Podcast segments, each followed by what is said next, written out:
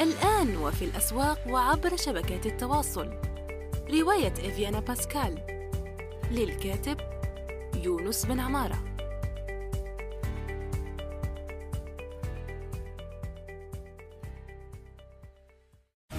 يونستوك، خلاصة قراءات وتجارب في ميدان الترجمة والكتابة وصناعة المحتوى، تأتيكم أسبوعيا في قالب مميز وشيق يقدمها الكاتب والمترجم يونس بن عمارة.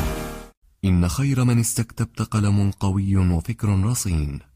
استكتب، منصة صناعة المحتوى النصي في العالم العربي. السلام عليكم ورحمة الله وبركاته، في حلقة جديدة من يونستوك. صباح الخير، مساء الخير، حسب الوقت الذي تستمعون فيه إلى هذا هذه الحلقة الجديدة من البودكاست.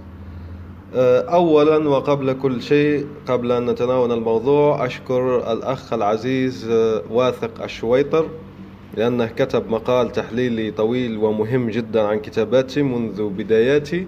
أشكره جدا، أسعدني جدا المقال، ونشرت نشرته يعني رابطه في مدونتي مدونة يونس بن عمارة، فزوروها تجدوها هناك. وأنصح أيضا بزيارة مدونته لأنها مليئة بالفائدة، وأيضا حساب واثق الشويطر على حسوب اي او، وقد ذكرت كل ذلك في المدونة التي أشكره فيها على المقال الثري جدا. فهذه شكر أساسي يعني وضروري لهذا الأخ العزيز. إذن موضوعنا اليوم هو الذي وعدنا فيه في الحلقة السابقة، وهو أين أنا من معلم إحداثيات مجالي، أو باختصار كيف أقيم مهاراتي العملية ذاتيا، أو التقييم الذاتي للمهارات العملية، يعني نحكي من مجال المهارات العملية. وبعد تفكير وجدت خمس نقاط تفيد في هذا الموضوع بالضبط. وهناك شيء مهم قبل أن ندخل في هذه الخمس نقاط وهو متعلق بها، هو حيثية متعلقة بها، وهي أن هذه النقاط لا تنفع أن تستخدمها فقط مرة واحدة، لا، فهي تستخدمها أكثر من ثلاثة مرات وتأخذ خلاصة مجموع تلك المرات حتى تصل إلى المستوى الذي تريده. طبعا رحلة التعلم كما هو معروف لا تنتهي أبدا، إذن فهذه حيثية مهمة وراح تتضح أه يعني لما بنفصل في كل نقطة من النقاط.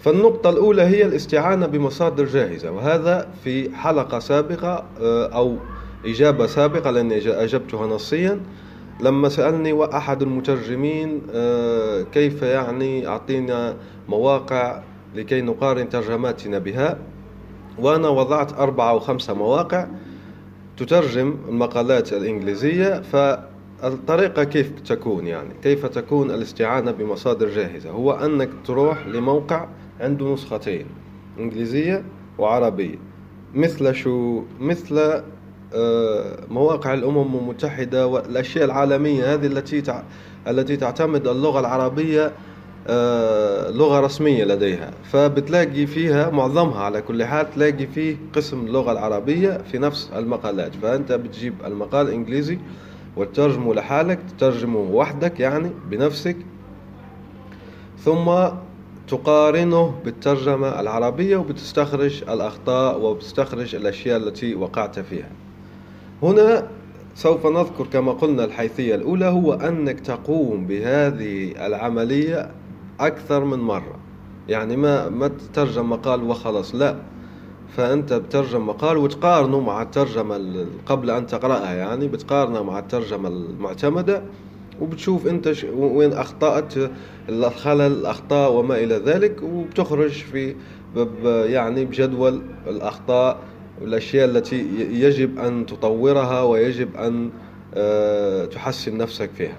هذا شيء، وراح أضع مصادر في هذا الموضوع، أحيل يعني إلى إجابتي السابقة، فيها عدة مصادر مهمة جدا، فيها إنجليزية وعربية، فأنت بتأخذ الإنجليزي وتتأكد أنه مترجم عربيا يعني في ذلك الموقع، ثم تترجمه بنفسك، ثم تذهب إلى الموقع العربي وبتقارن الترجمات. وهنا ضروري أنك تعتمد على المواقع الجيدة والترجمتها حلوة كما قلنا وممتازة، يعني في كما قلنا في المواقع المعتمدة، مع أنها فيها بعض الأخطاء، مع أنها معتمدة بس فيها بعض الأخطاء، والمواقع يعني المحترمة واللي أخطاؤها نادرة جدا، فهذا ضروري يعني للشيء. وكما قلنا تعمل هذا الشيء أكثر من ثلاثة مرات. هنا أيضا حيثية أخرى مهمة جدا، هو أنك يجب لكي تعرف يعني تحدد نفسك في معلم إحداثيات مجالك، يجب أن تضع معايير معايير مفتوحة. يعني أنا راح أضرب لك مثالين الآن، لكن بالنسبة لك هي مفتوحة، تقدر تعطي تحط أي معيار. معيار المثال الأول الذي راح أقوله هو عدد الأخطاء. مثلا عدد الأخطاء، أنت لما بتترجم المقال المترجم أصلا العربية بشكل معتمد بتترجمه ثم تبدأ في المقارنة تستخرج. مثلا أنا أخطأت خطأ واحد في السطر مثلا، هذا تقييم. أو أخطأت مثلا خمسة أخطاء في مئتين وخمسين كلمة مثلا، وهي حجم الصفحة الاعتيادية في العادة. فأنت لما يكون عندك معيار، مثلا أنت قمت بهذه العملية مرة فوجدت أن أخطائك مثلا ثلاثة أو أربعة أخطاء في مئتين وخمسين كلمة، إذن كيف تعرف نفسك أنك تحسنت؟ لما بتعيد العملية في مقال آخر بتلاقي الأخطاء مثلا أربعة أخطاء في مئتين وخمسين كلمة، ثم تعيدها فتجد ثلاثة أخطاء في مئتين وخمسين كلمة، ثم تعيدها فتجد خطأين، وهكذا. فهذه طريقة ممتازة لتشوف نفسك تتحرك في معلم إحداثيات مجالك أو مهارتك.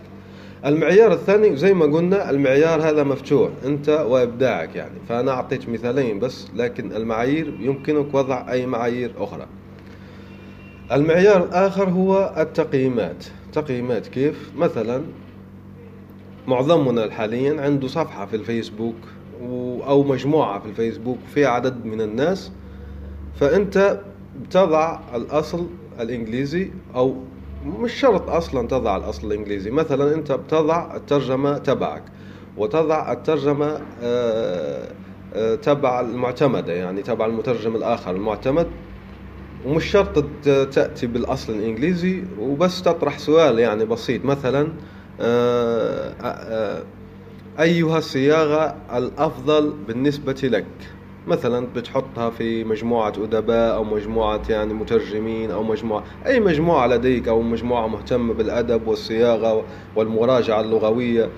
فهنا المجال مفتوح، بتضع استبيان في الفيسبوك سواء في صفحة، حتى صفحة تنفع يعني في صفحتك الخاصة وصفحة يعني تديرها، بتقول لهم هذه الصياغتين يعني أيهم الأفضل وليش، فبتلاقي استبيانات يعني بتلاقي ناس بتقول هذه أفضل والأخرى وآخرين يعني يقولوا هذه أفضل، فأنت بتخرج بنظرة مهمة عن الشيء. فمثلا لما تعمل الاستبيان الأول بتلاقي مثلا خمسة فضلوا الترجمة المعتمدة وصياغتك لم يحبوها جدا، ثم بتكرر العملية فتجد أنه خمسين خمسين مثلا معجبين بصياغتك مثلما معجبون بالصياغة الأخرى، فهكذا. أيضا بتلاقي نفسك بتلاقي هنا طريقة مهمة جدا لمعرفة كيف تتطور في مجال في معلم إحداثيات مجالك. وكما قلت المعايير مفتوحة يعني يمكنك وضع أي معايير. وكما نبهنا من الأول أنه حيثية أنه لابد أن تكرر كل نقطة أكثر من ثلاثة مرات، والمجال مفتوح حتى تصل إلى المستوى الذي تريده. وهناك سبب آخر أيضا لتكريرها تكريرها ثلاثة مرات، ليش؟ لأنه في الوقت الحالي الحصول على رأي محترف صعب جدا يعني وليس سهل. فلما بقول لك سويها مرة واحدة فقط يعني بتعملها مرة واحدة فقط مشكلة، ليش؟ لأنه يمكن المرة تلك يعني بتلاقي ناس حاقدين، ممكن أصدقاء يعني متخاصم معهم، ممكن ناس متصيدين، ممكن رأي صفر يعني هو أصلا ليس ليس خبير في المجال. فنحن هنا ننصح بإعادته أكثر من مرة، ليش؟ لكي نرشح نفلتر يعني الآراء اللي بتكون ضعيفة، فهناك نأخذ نظرة ضعيفة وغير الخبيرة يعني. وإنت من الأول أحرص عنه يكون يعني مثلا طرحك الاستبيان في المعيار الأول مثلا بختار مقال معتمد في موقع معتمد وكل شيء معتمد، لأنه حتى هي أصلا معتمدة بس مش خالية من الأخطاء، لهيك أقول لك كرر. ولما بتعمل يعني المعيار الثاني اللي قلنا استبيانات على صفحة فيسبوك أو مجموعة بنفلتر، حاول من الأول لفلترة الآراء الضعيفة وغير خبيرة أنك تضعها في صفحة ذات صلة، مثلا صفحة صياغة، صفحة أدباء، صفحة مترجمين، صفحة صانعين محتوى وما إلى ذلك. فهذه النقطة الأولى التي عنوناها بالاستعانة بمصادر جاهزة. النقطة الثانية وهي الاستعانة بصديق خبير.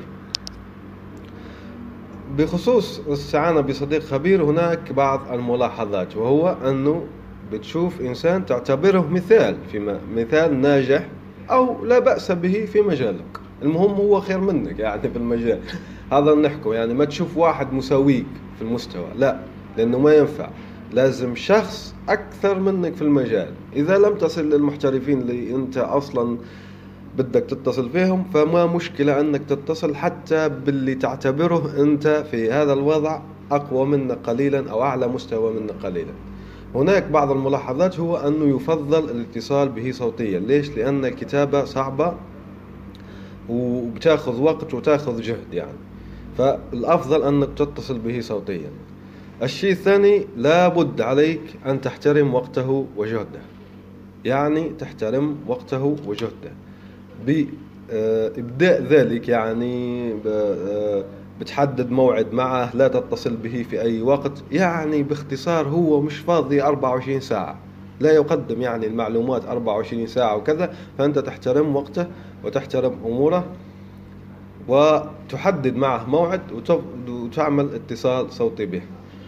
وبعد أن يقدم لك الفيدباك أو الرأي أو المراجعة تشكره وتدعو له، وإن يعني استطعت بتنشر المحتوى أو المنتجات التي يقدمها لهذا العالم كإيماء شكر لهذا الشخص.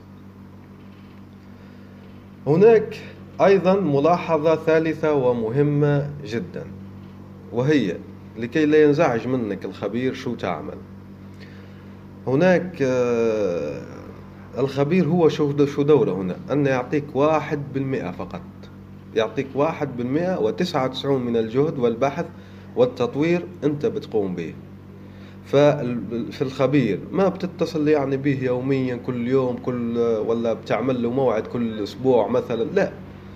فالخبير كيف يعني تستفيد منه؟ أول استفادة تتصل به مرة واحدة فقط وتطلب منه سؤال مهم في مجالك. مثلا السؤال المهم، ما هي أهم ثلاثة مصادر سواء كانت كتب، دورات، مواقع، أي شيء، ما هي أهم؟ هذا مثال يعني، بيمكنك أن تطرح أي سؤال آخر بيحمل نفس أو لا يمشي يعني في نفس الاتجاه، وهو هذا السؤال المقترح هو ما هي أهم.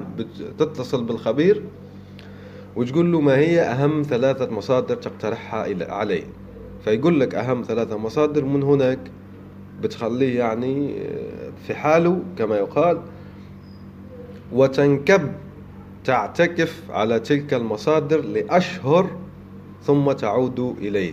لما تعود إليه ولازم تنكب على تلك المصادر، لازم يعني لازم تعتكف عليها، ولازم بتحارب نفسك حتى تكملها كلها وتستوعبها وتستفيد، وتحاول أقصى ما يكون أنك تعمل بحوثك وأنك تتجاوز العقبات اللي في تلك المصادر، يعني بتحمل تعمل الواجبات المنزلية تبعك وبحوثك الخاصة قبل أن تسأله، ثم بتعمل جدول أو صفحة فيها الملاحظات والأسئلة التي بدك إياها. بعد انقضاء مدة يعني صبر تلك وتفحص تلك المصادر التي مد أعطاك إياها أمدك بها يعني، وهذا ممكن يأخذ ثلاثة أشهر أو أربعة أشهر، فلهيك قلنا نخلوه لحالك. فبعد تلك الأربع أشهر تأتيه بالترجمة أو صناعة المحتوى، لأن هذا ليس متخصص يعني في الترجمة فقط، ممكن صناعة محتوى، ممكن فيديو، ممكن تصميم، أي شيء. فهذه النقاط تصلح لعدة مجالات. فلما أنت بترجع له بتقول له ها وعملي السابق قبل يعني أنا أخذ بنصائحك. وهذا نموذج عين أخرى بعد أن أخذت بنصائحك كاملة. فالراجل يشوف يعني الراجل أو المرأة، لأن كان خبيرات مرأة على كل حال للمعلومات، فبتشوف ال... هذه مسحة على كل حال. أه بتشوف ال... فالخبير أو الخبيرة بيشوف تقدمك في العمل، وهنا هنا نصل إلى المطلوب. ليش؟ لأنه بنشوف تحركك على معلم الإحداثيات، فيقول لك ما شاء الله واو، يعني أنت ما شاء الله عليك، يعني تطورت قليلا أو تطورت كثيرا حسب التطور، وممتاز جدا، ويمكنني أن أساعدك. لأن الشخص هذا بيشوف أنه ليش هو بيفرح ويسعد، لأنه يشوفك أنك طبقت نصائحه، وهو مستعد أنه يعطيك دفعة أخرى، لأنه بحس أنه أثر فيك وأنك صح قمت بواجباتك المنزلية وقمت بجهد مشكور. فهذه طريقة مهمة لمعرفة يعني تقدمك في معلم إحداثيات مجالك. النقطة الثالثة هي التقدم للوظائف بهدف إجراء الاختبارات، وهذه نقطة مهمة أيضا، وهو أنك بتقدم للوظائف حتى لو كنت تدرك تماما أنك لن تقبل يعني فيها، فبتقدم للوظائف. وإذا بتقدم كثير يعني قدم كثير في مجالك الوظائف. هنا الغرض شو؟ الغرض هو أنك تحصل على الاختبارات. لما بتحصل على الاختبارات تسويها وتقدمها للشركة وتشوف مستواك، فيقول لك رفضنا لكذا أو يعني ما ينفع أو. وهنا للعلم أن الرد في أحيان كثيرة يعني لا لا يردون، فهذا مش معنى أن ترجمتك سيئة أو صناعة محتواك سيئة أو الفيديو اللي عملته سيء أو تصميمك سيء، لا. فالغرض هنا هو تدريبك، يعني معرفة معرفة طبيعة الاختبارات. يمكنك مثلا عمل الاختبار والذهاب إلى خبير تقول له أنت أعطيني تقييم، فبيكون عندك خبرة ومعرفة. هناك أيضا موضوع يعني حيثية أخرى، جانب آخر في هذه النقطة، هو لو بيكون لديك صديق، إذا كان لديك صديق يعني يعمل في مجال التوظيف، هو أصلا يوظف الناس في أي شركة من الشركات، فبتعمل معه اتصال وتقول له يا ريت يعني تعطيني اختبارات الشركة الفلانية العامة يعني المعروفة لكي أسويها وأخذ قليل من وقتك لكي تقيمني في هذا المجال. فهذه أيضا مهمة. ويمكن أيضا الاستعانة يعني باختبارات الجامعات الكبرى و المعاهد مثلا والمبادرات والأشياء اللي بتلاقيها في الانترنت. مثلا في الانترنت الآن يعج بالكثير من الاختبارات العمل وأسئلة يعني المقابلات وكذا، فأنت بتشوف هذه الاختبارات وتبع العمل وبتحاول تسويها وتطور نفسك. هنا كيف أنت بتعرف أنك تقدمت؟ بمرور الزمن يمكن تقدم لوظيفة وبتعمل الاختبار وبتنجح فيه، ممتاز جدا، فهنا تدرك يعني أنك تقدمت في معلم الإحداثيات، وهذا مهم أيضا وأنا أنصح به. هناك أيضا ملاحظة أخرى في هذه النقطة الثالثة، وهي أنه حتى لو كنت موظف حتى لو أنت كنت موظف أو لديك ما يكفي من العملاء، أنت الآن يعني لديك ما يكفي من العملاء ولا تحتاج عمل شركة أخرى أو كذا، بس أردت تقييم ذاتك ومعرفة أين أنت في معلم إحداثياتك، قدم لوظائف أخرى واعمل آه الاختبارات وشوف وين أنت نفسك يعني في مجال إحداثياتك. ليش؟ لأن حتى لو كنت موظف أو كنت يعني مكتفي من ناحية العملاء، شو بتعطيك الاختبارات؟ بتعطيك لمحات مهمة جدا عن الأشياء اللي أصبحت مطلوبة. مثلا مثال بسيط، أنت مترجم بس لا تستعمل الكات تولز، يعني الأدوات الحاسوبية المساعدة على الترجمة، آه اختصار يعني الكات تولز، لا تعرف الكات تولز، لكن لما قدمت الاختبار فطلبوا منك الكات تولز، فهنا تعرف أن الكات تولز أصبح شيء مطلوب في الشركات العاملة في الميدان الذي قدمت فيه. فهذه معلومات مهمة بتكتسبها من النقطة الثالثة. النقطة الرابعة هي إجراء الاختبارات الإلكترونية العامة إن وجدت في مجالك، وهي موجودة على كل حال. مثلا مش شرط تكون يعني باسم أصلا الاختبار، هي بتكون مثل أدوات تقييمية. يعني هي في اختبارات عديدة جدا ويعني معاني كثيرة جدا. مثلا هناك أنت تكتب محتوى عربي، هناك منصة مثلا تدريس اسمها منصة تدريس لتعليم الكتابة الاحترافية، سوف أضع رابطها في التدوين التابع لهذه الحلقة، مهمة جدا. فأنت بتتصل مع المعلمين اللغة العربية ويمكنك التحاور معهم وإجراء الاختبارات التي يقدمونها. مثلا أنت بتترجم من من اللغة العربية إلى الإنجليزية، فهناك أدوات منها أداة اسمها همنغواي على اسم الكاتب الأمريكي الشهير ارنست همنغواي. فهذه الأداة بتخليك تكتب بأسلوب يشبه أسلوب أسلوب همنغواي المشهور، يعني البسيط والمختصر واللي يروح للغرض مباشرة. فأنت تستعمل هذا البرنامج وبتلاقي ملاحظات وهو ممتاز جدا، فهو يشبه اختبار. مثلا بتشوف في الانترنت، تدخل إلى جوجل وتشوف الاختبارات الإلكترونية اللي تابعة لمجالك، مثلا تصميم، مسابقات تصميم، وتشارك في المسابقات وتشارك يعني في في المنتديات، وتشارك في المواقع اللي بتقدم مثل هذه الخدمات والأدوات. خامسا، وأنا وضعته عن عمد في الأخير تماما، وهو رأي العملاء، وهو الأخير لسبب وجيه. ليش؟ لأنه العملاء عملاء أصناف، ومعظمهم يعني العميل المتوسط هذا الجودة ما ما يحق له أنه يقيم، ما يحق له أنه ممكن. هذا صعب جدا، بس أنا مجرب وعارف، لأن زي ما تقول إحدى الزميلات، هناك عملاء مش عارفين الله وين حاطهم، يعني مش فاهم أصلا المجال اللي راهو يحكي فيه وعنده مشروع، فهنا إشكالية يعني. فالإشكالية هذه يعني بالعربية الفصحى العميل لا يعرف المجال وعنده مشروع في ذلك المجال، فما ينفع أنك تأخذ رأيه. لهذا قلت في الحيثية الأولى أنه لازم تأخذ أكثر من رأي، يعني كل نقطة تطبقها أكثر من ثلاثة مرات لكي لا تسقط في الأمور يعني ناس مش فاهم الميدان وينتقدوك، فما ما بينفع يعني بتأخذ تقييم.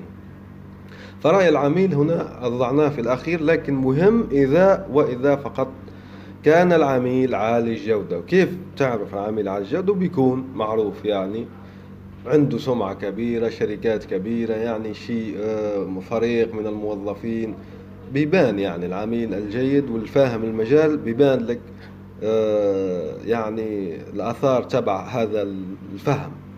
أما العملاء متوسطي الجودة والمنخفضي الجودة فلا تأخذ آراءهم مطلقا، وريح راسك يعني، ف... فهذا لا ينفعك، بل بالعكس احتمال يرجعك القهقرة، لأنه يمكن يعطيك معلومات غلطة في مجال هو في الحقيقة لا يفهمه. فإذن رأي العملاء مهم فقط وفقط إذا كان العميل ذو مستوى رفيع. أرجو أن تكون النقاط جميعها واضحة، يسرني يعني شرح والتوسع في أي نقطة أخرى إذا لم تكن واضحة. أرجو أن تكون قد استفدتم، يومكم طيب، إلى اللقاء، سلام. إن خير من استكتبت قلم قوي وفكر رصين. استكتب، منصة صناعة المحتوى النصي في العالم العربي. نأمل أن يكون موضوع هذه الحلقة قد نال استحسانكم. انتظرونا في الأسبوع القادم، ولا تنسوا مشاركة الحلقات والاشتراك بالبودكاست، علما أنه بإمكانكم مراسلتنا باقتراحاتكم للتحدث عن أي موضوع يتعلق بالكتابة والترجمة وصناعة المحتوى. الآن وفي الأسواق وعبر شبكات التواصل، رواية إيفيانا باسكال للكاتب يونس بن عمارة.